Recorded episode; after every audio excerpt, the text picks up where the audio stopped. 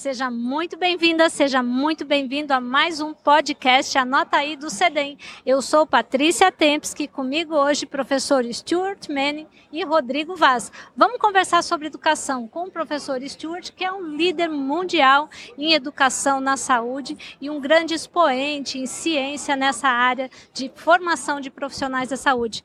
Olá, Stuart. Olá, Patrícia. Esse vai ser um podcast bilíngue. Stuart prefere falar em inglês, eu em português, mas a gente vai tentar se comunicar. Great, let's go. Ok, go ahead. Nós estamos usando um único microfone, igual quem, Stuart? Yes, we are working very closely together. like a Beatles. Yes.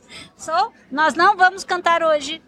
Nós vamos falar sobre educação. Stuart, conta um pouquinho da sua experiência com a educação médica. I became involved in medical education a long time ago. And I wanted to, I worked in the University of New Mexico in the United States in the School of Medicine. And we had an innovative curriculum in 1979. And we started with parallel curriculum tracks and we did problem based learning for the first time in the United States. And we did no tests and no lectures. And we did it for 15 years and it worked great. And I learned medical education by doing it. I never studied medical education ever. I only learned it on the job. Mas esse é o melhor jeito de aprender. Aprender fazendo, aprender na prática, não é mesmo? Yes, workplace based learning.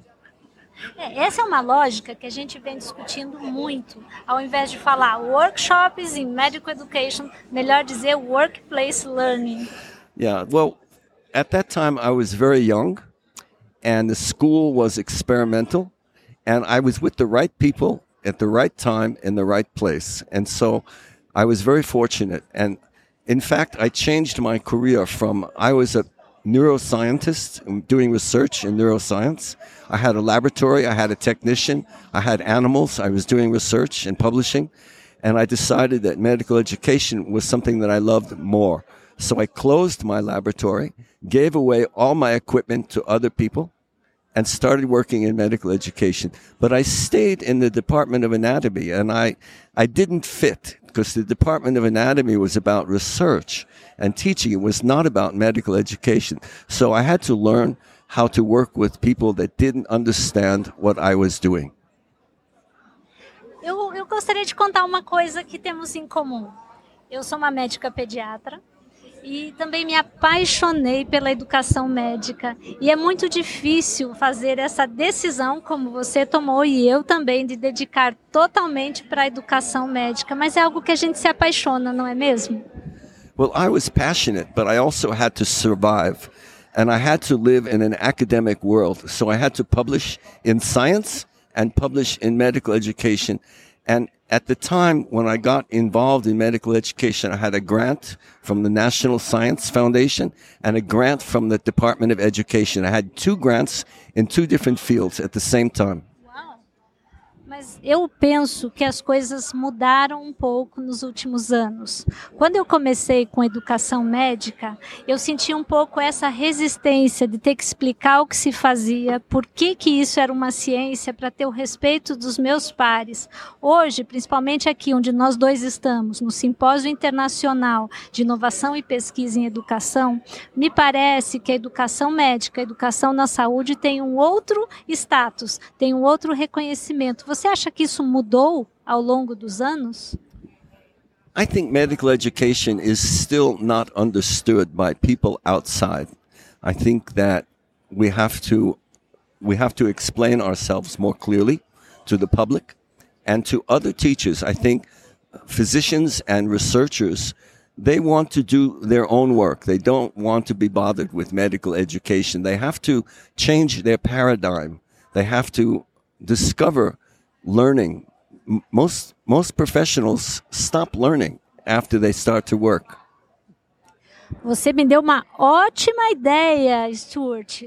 Vamos fazer uma série de podcasts com você, comigo, com o Rodrigo aqui, para desvendar o que fazemos quando fazemos medical education, educação médica. O que significa isso? Medical education is about change. It's about when a student learns, they change. When a teacher teaches, they change.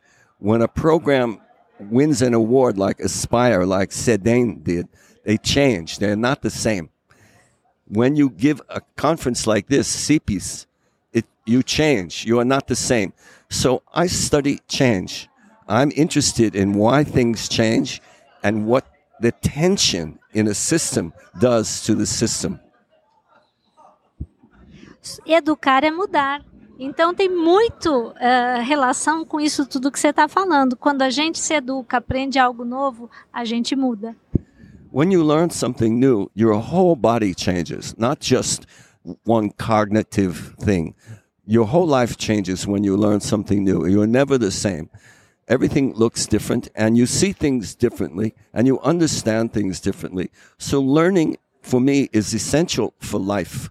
If you don't learn, you're dead. So living systems learn. Adorei, Stuart, essa fala, educar é mudar. E adoro a ideia de que quando a gente aprende, o corpo todo aprende. Não só a nossa cabeça, não só o nosso cérebro, porque somos uns seres inteiros. Learning is total. It's a whole holistic experience. It's not a stored piece of information or a stored piece of knowledge. It's a whole body, a whole brain change. And so, how do we create the conditions for students to learn? I think students have to want to learn. They have to come ready to learn. If they don't want to learn, you could be a great teacher and nothing happens. They have to be ready. And the question is, how do we prepare students and help them to want to learn? E aí, a importância do professor entender todo esse processo. E a importância do desenvolvimento docente, de fazer com que um profissional de saúde que cuida do ensino se torne um profissional educador. I'm going to say something uh, most people will not agree with. I think the biggest barrier, the biggest resistance to learning comes from teachers. The teachers are the biggest problem, not the students. Essa foi uma observação, Stuart, que vai deixar muita gente que está escutando o podcast com a pulga atrás da orelha. Vai deixar muita gente incomodado. Quem ajuda a educação é também quem dificulta? I think developing teachers, developing the capacity to learn, to practice, and to teach is one of the most essential things we do in health professions. If you want to think about the future of health professional world, you have to work in the real world now, you have to work in the postgraduate world, and you have to work in the undergraduate world at the same time. You have to work in all the systems, and you have to see what is the same and different about each of the systems. So for me, learning is the same in all the systems. What's different is the administration and the hierarchy and the responsibility, but learning is the same no matter where you are. Como você disse, deixa claro para todos nós a importância do desenvolvimento docente, da profissionalização de quem ensina. Qual é o conselho que você deixa para nós e para todo mundo que está aqui ouvindo? Anota aí. Então, pessoal, anota aí que vem conselho do Stuart Manning para jovens e maduros professores. Muito obrigado, Patrícia.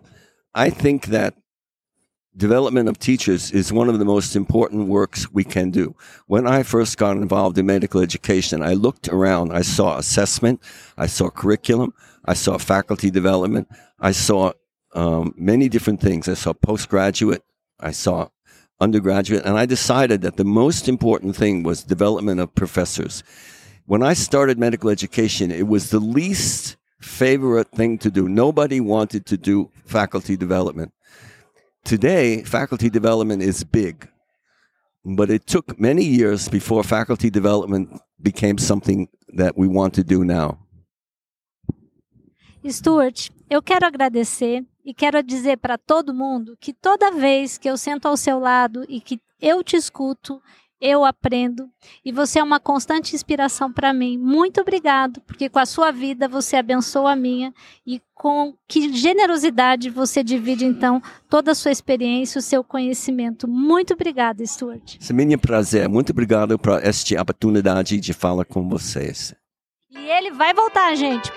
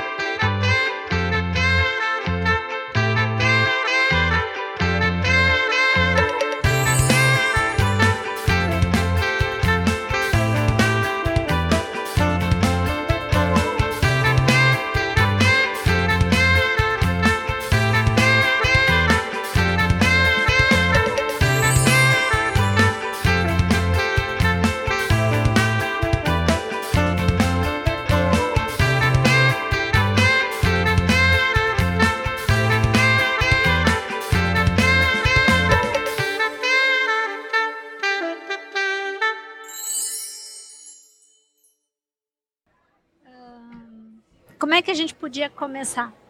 Eu vou, eu vou falar em português, apresentar você em português. E, e sobre o que, que você quer que a gente pergunte? Qualquer coisa, estou pronto para tudo. Poxa, isso é muito bom. Então eu vou começar com essa ideia. Vamos começar?